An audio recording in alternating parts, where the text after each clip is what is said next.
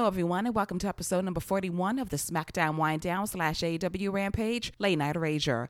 I am your host and humble guide, Keila Cash. Thank you so much for joining me as week 126 of WrestleTopia draws to a close. Happy Saturday morning, afternoon, and evening to you all as another busy week in the worlds of WWE and AEW winds down, and we are one day away from New Japan and AEW Presents Forbidden Door going down live from the United Center in Chicago, Illinois. I will have the complete card ready for you shortly, but let's take a deep dive into all things Friday Night SmackDown on Fox going down live for the Moody Center in Austin, Texas, and this was a Vince McMahon free show, no cameo appearances from the former chairman of the board, as we kick things off with Drew McIntyre talking about how he plans to win money in the bank because apparently, when you work your way from the bottom to the top, people still jump the line ahead of you, such as Brock Lesnar, who will earn another shot at Roman Reigns' undisputed Universal Championship at SummerSlam in a last man standing match next month in Nashville, Tennessee. But Drew has a backup plan. He vows to climb the ladder, grab the briefcase, and cash in that contract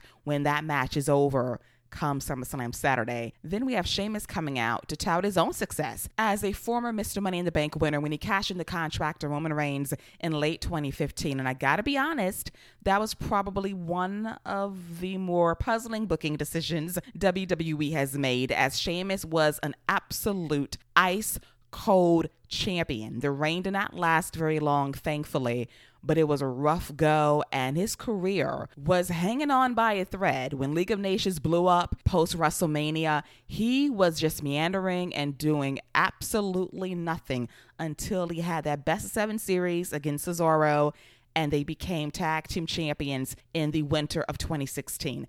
That was Sheamus' saving grace. He became a great tag team specialist with Cesaro as a from the bar, and ever since then, Sheamus has been revitalized as a performer, and he continues to put on bangers to this day. His match against Drew McIntyre a few weeks ago is a prime example of that, but I'm not going to sit here and pretend that 2015 was a glowing year for Sheamus because it was not. And then Sheamus threw shade at McIntyre for noting that The Miz cashed in his Money in the Bank briefcase on Drew McIntyre ahead of WrestleMania last year in Tampa. Then Bobby beats The Miz a couple of weeks later on Monday Night Raw to win the WWE Championship because remember, Bobby beat up Drew McIntyre, which allowed The Miz to get the win ASAP at the conclusion of the Elimination Chamber pay per view in February 2021. And that sets up McIntyre versus Lashley at WrestleMania.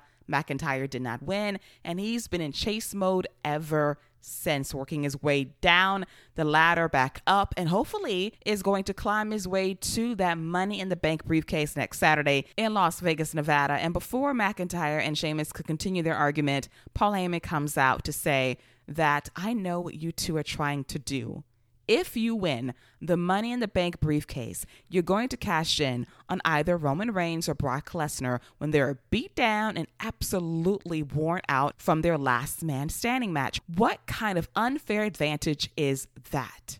That both of you just coast your way to Money in the Bank without earning your shots. So, Adam Pearce, after some influence from Paul Heyman, has noted that maybe he was a little bit hasty in putting McIntyre and Sheamus into the Money in the Bank ladder match. That decision has been overturned, but there is still a path forward if Sheamus and McIntyre can put aside their differences tonight and team up against the undisputed WWE Tag Team Champions, the Usos. You beat them, you're in Money in the Bank. You lose, you're both out. And Paul smiles at this announcement as the Usos come out to wrap up the opening segment. And I thought this was a fine way to open the show. At first, I was afraid that Paul was going to say no cash ins allowed post SummerSlam. That would have sucked to put some kind of disclaimer on a cash in, but he wanted to make it harder for Sheamus and McIntyre to qualify for the Money in the Bank ladder match by working together to beat the reigning, defending, undisputed tag team champs. And that makes sense from a booking standpoint point,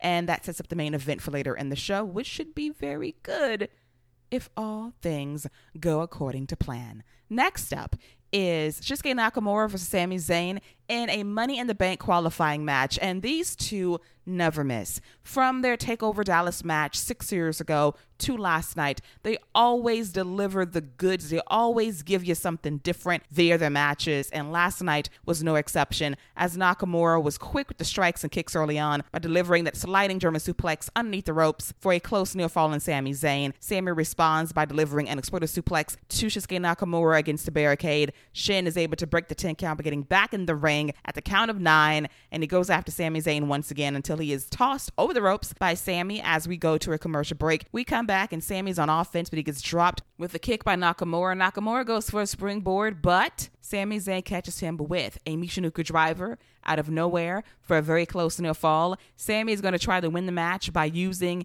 the ropes for leverage. The referee catches his feet on the ropes. He calls out Sami for it. Sami argues with the referee, and Nakamura recovers, deliver a middle rope and knee strike to the back of Sami's head for a very close near fall. Sami is going to duck the Kinshasa. He goes on the outside, and Nakamura wipes him out with a Kinshasa, and Sami Zayn is dead weight on the floor. And Nakamura simply has to go back in the ring, beat the 10 count, get the win that way. But oh no, he's going to try to pick up Sami Zayn. He gets him back in the ring and he wastes too much time as Sami recovers and he absolutely blitzes Nakamura with a Helluva kick in the corner for the win.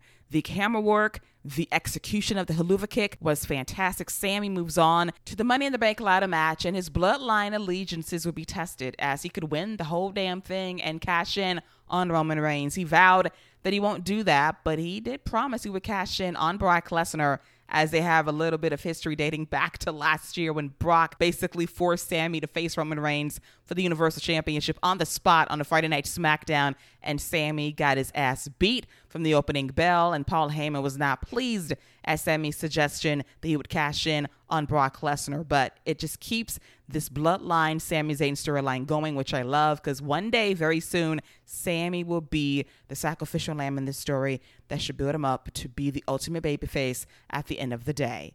Next up is a dance off between the New Days, Kofi Kingston and Xavier Woods versus Shanky and Jinder Mahal because rematches suck. Xavier Woods is not wrong in that regard, and Shanky is going to shove Mahal aside and he's going to get down and boogie with the New Day as Xavier Woods plays the trombone.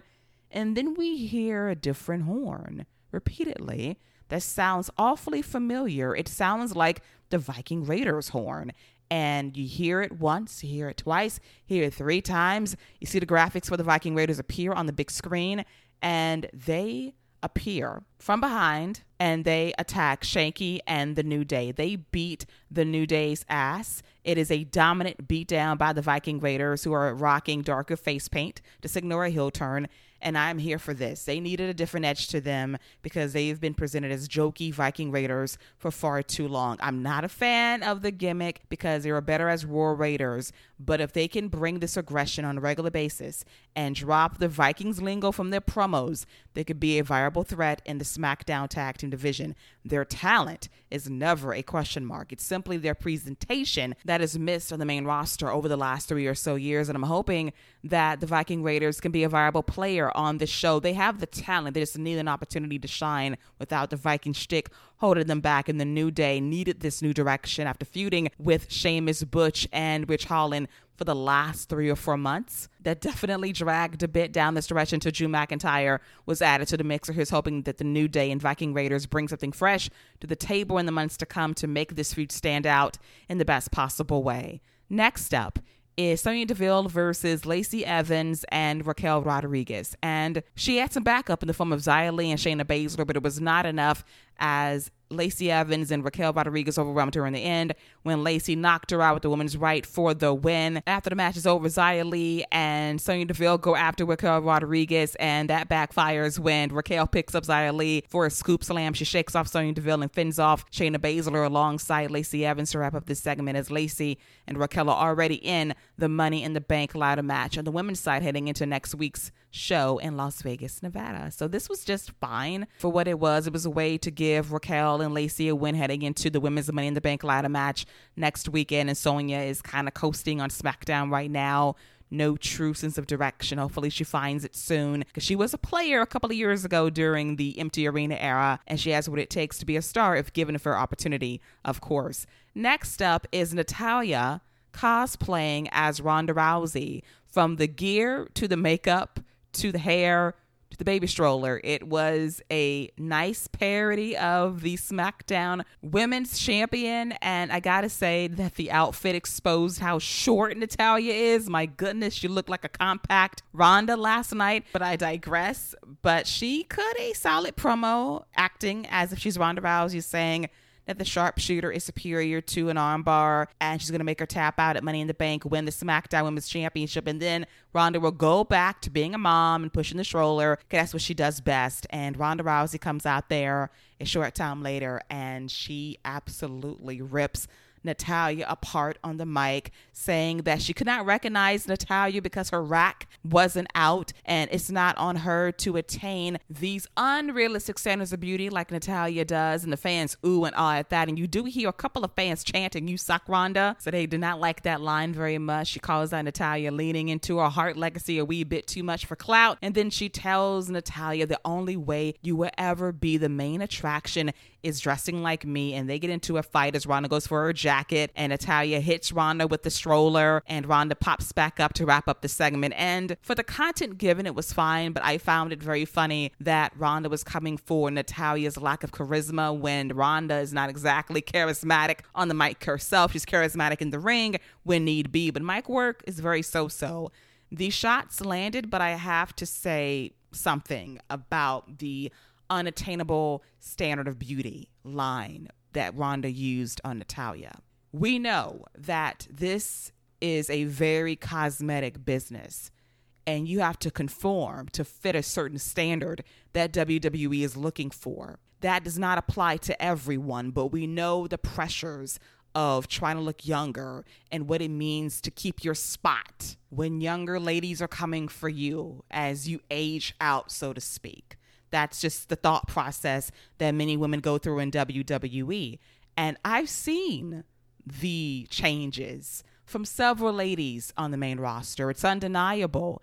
And it's not my place to judge because beauty is beauty to me. And I will say on a live mic that some people that have undergone some cosmetic changes in WWE do not need to do so. But that is my opinion. I still think they're beautiful nonetheless, but we know the game. And if they're happy with how they look and who they are, who am I to judge? Who are any of us to judge, really? And that goes for Ronda Rousey as well. I thought that was a cheap shot that was unnecessary, and we could have cut that from the promo because when she came back at the Royal Rumble, she was covered up she just had a baby four months ago, and there is a standard that she lives up to in terms of being in shape, and she got back in shape just in time for WrestleMania season. So, who is she to call out other people for what they do with their bodies? You want to be a natural beauty? Fantastic. Don't judge others for getting a nip tuck. You know, so I just think that I would have cut that line from the promo because it just felt out of place. And sometimes you have to go above that material to get your point across.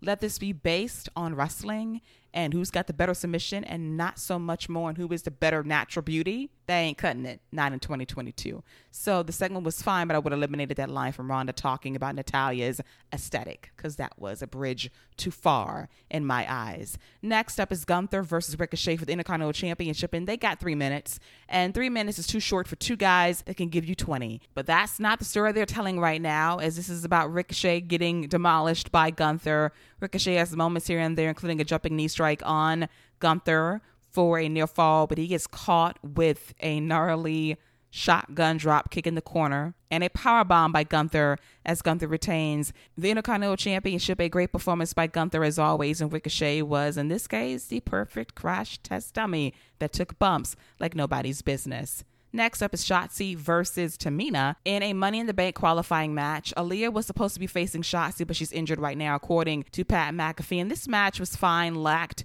a lot of heat. Unfortunately, Shotzi was able to hit a senton on Tamina and go for her DDT finisher a short time later to advance to the Money in the Bank ladder match. I'm very happy for Shotzi because I think that she can have a breakthrough performance. She has not done anything crazy on the main roster as of yet. We have not seen Wild Child Shotzi in all her glory in about a year since her SmackDown debut. I need Shotzi to be unleashed Money in the Bank, do some crazy shit from the ladder safely, of course, and put on a show and possibly get yourself over in the process because she could definitely go if given an opportunity. And now it is time for our main event featuring the undisputed WWE Tag Team Champions, the Usos versus Drew McIntyre and Sheamus.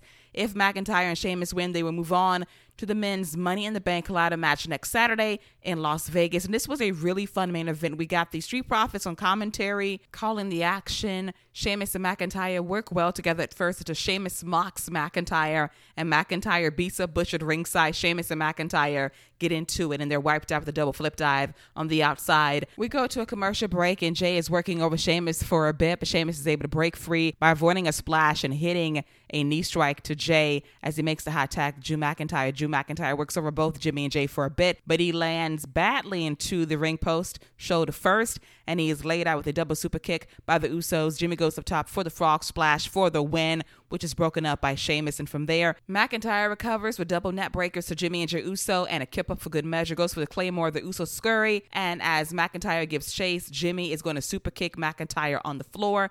And from out of nowhere, we've got Butch and Ridge Holland coming out. Butch is trying to get in the ring. Ridge Holland holds him back, and that distraction allows Sami Zayn to appear at ringside to deliver a Helluva kick to Drew McIntyre. But Angelo Dawkins gets up from commentary and he pounces the shit out of Sami Zayn. We have the Usos and Street Profits get into it, and Drew McIntyre is going to recover and land a flip dive on all four men on the outside that elicits a holy shit chant from the crowd. Sheamus bro kicks Jey Uso, who gives chase. And the finisher comes when Jimmy is going to go after Drew once again with another super kick, mid Claymore attempt, and Drew bounces off those ropes and hits the Claymore clean on Jimmy, who turns inside out as Drew picks up the win for his team. Drew and Sheamus move on to Money in the Bank next Saturday on Peacock, a fine victory by the makeshift team who used to be besties back in the day up until their rivalry last year. So I thought this was a very nice way to end SmackDown, forwarding several feuds at the same time. We got beef with Sheamus and McIntyre. We got the Usos going off against the Street Profits for the Unified Tag Team titles next Saturday at Money in the Bank as well. So a lot of moving pieces to make sure the card is fleshed out next Saturday in Sin City. So all in all, I thought this was a solid episode of SmackDown. New feuds begin and we got the Money in the Bank qualifying matches drawing to a close with a cavalcade of participants on SmackDown next Friday. Not my choice of words. That's purely WWE as we wrap up the road to Money in the Bank in Phoenix, Arizona next Friday night. And with that, let's focus our attention to AEW Rampage going down taped from the UW Milwaukee Panther Arena in Milwaukee, Wisconsin. And we kick things off directly in the ring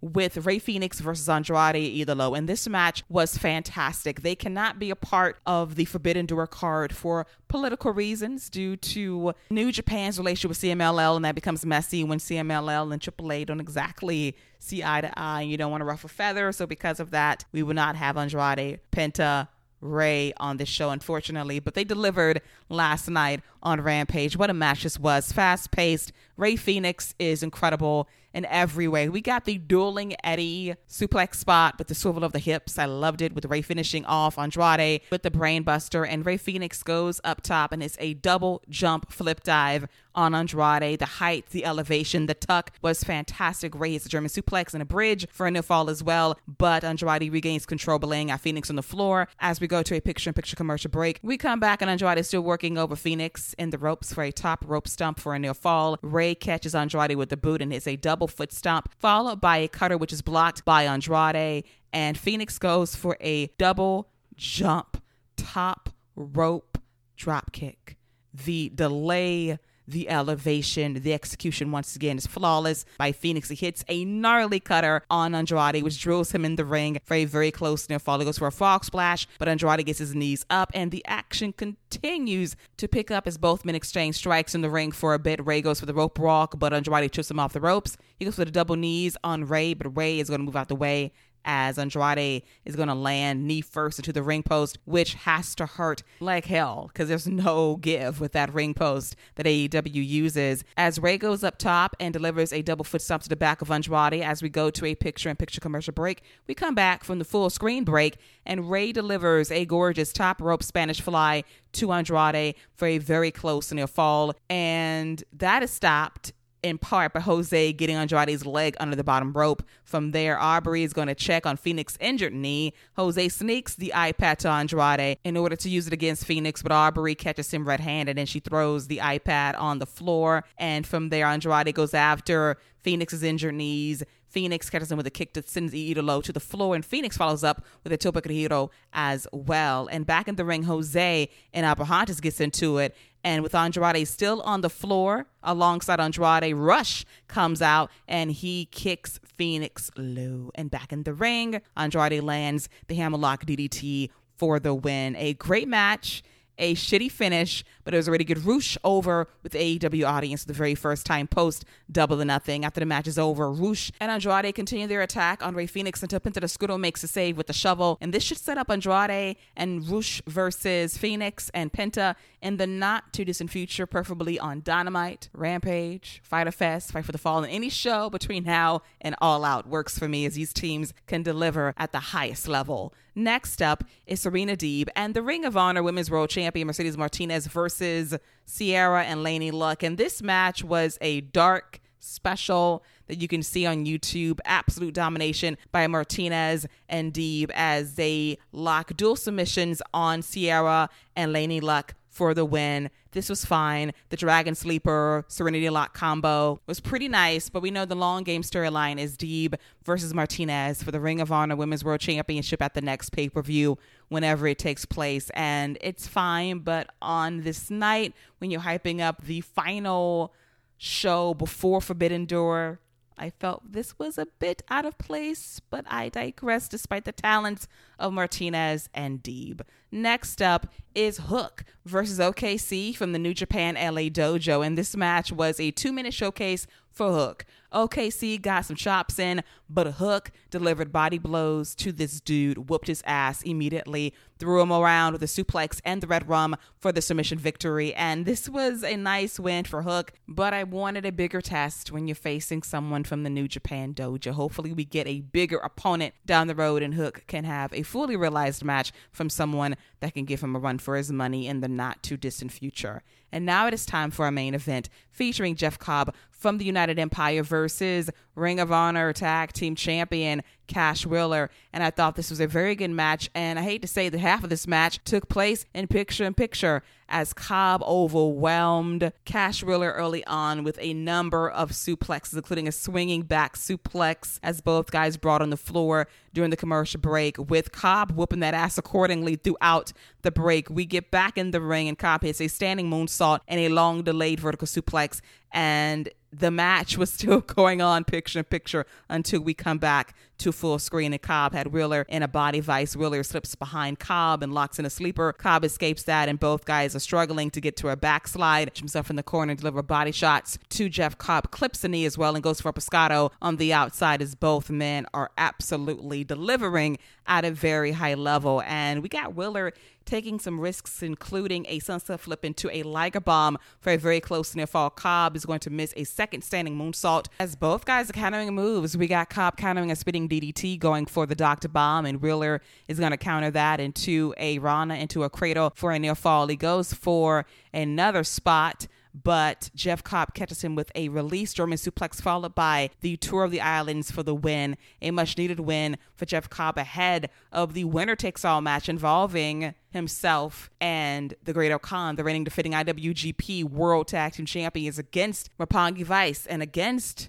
the Ring of Honor Tag Team Champions FTR, and that could be a show stealer as well, with all the belts up for grabs. And after the match is over, we get a full on Forbidden Door melee with United Empire coming out there to go after FTR. We got Orange coming for Will Ospreay as he delivers a back body drop to the IWGP United States champion. At one point, Chris Jericho's on commentary and he's calling the action, and Eddie Kingston comes out there and they get into a fight, and Eddie grabs a pin from the table to stab Chris Jericho with it. There's full on chaos in the ring at ringside. We got Jericho and Kingston still brawling during the last couple of minutes of the show as Kingston begs for another pin to stab Jericho with as the show goes off the air. Absolute mayhem. A nice final chaotic sell for Forbidden Door. A very imperfect build due to a lot of injuries from AEW and the injury bug hit New Japan as well as the She was pulled from the show due to any injury. So the card is perfectly imperfect, but it will deliver tomorrow night in Chicago, and the action in the ring should overcompensate for the so so build on paper, which is all that matters at the end of the day. As I run through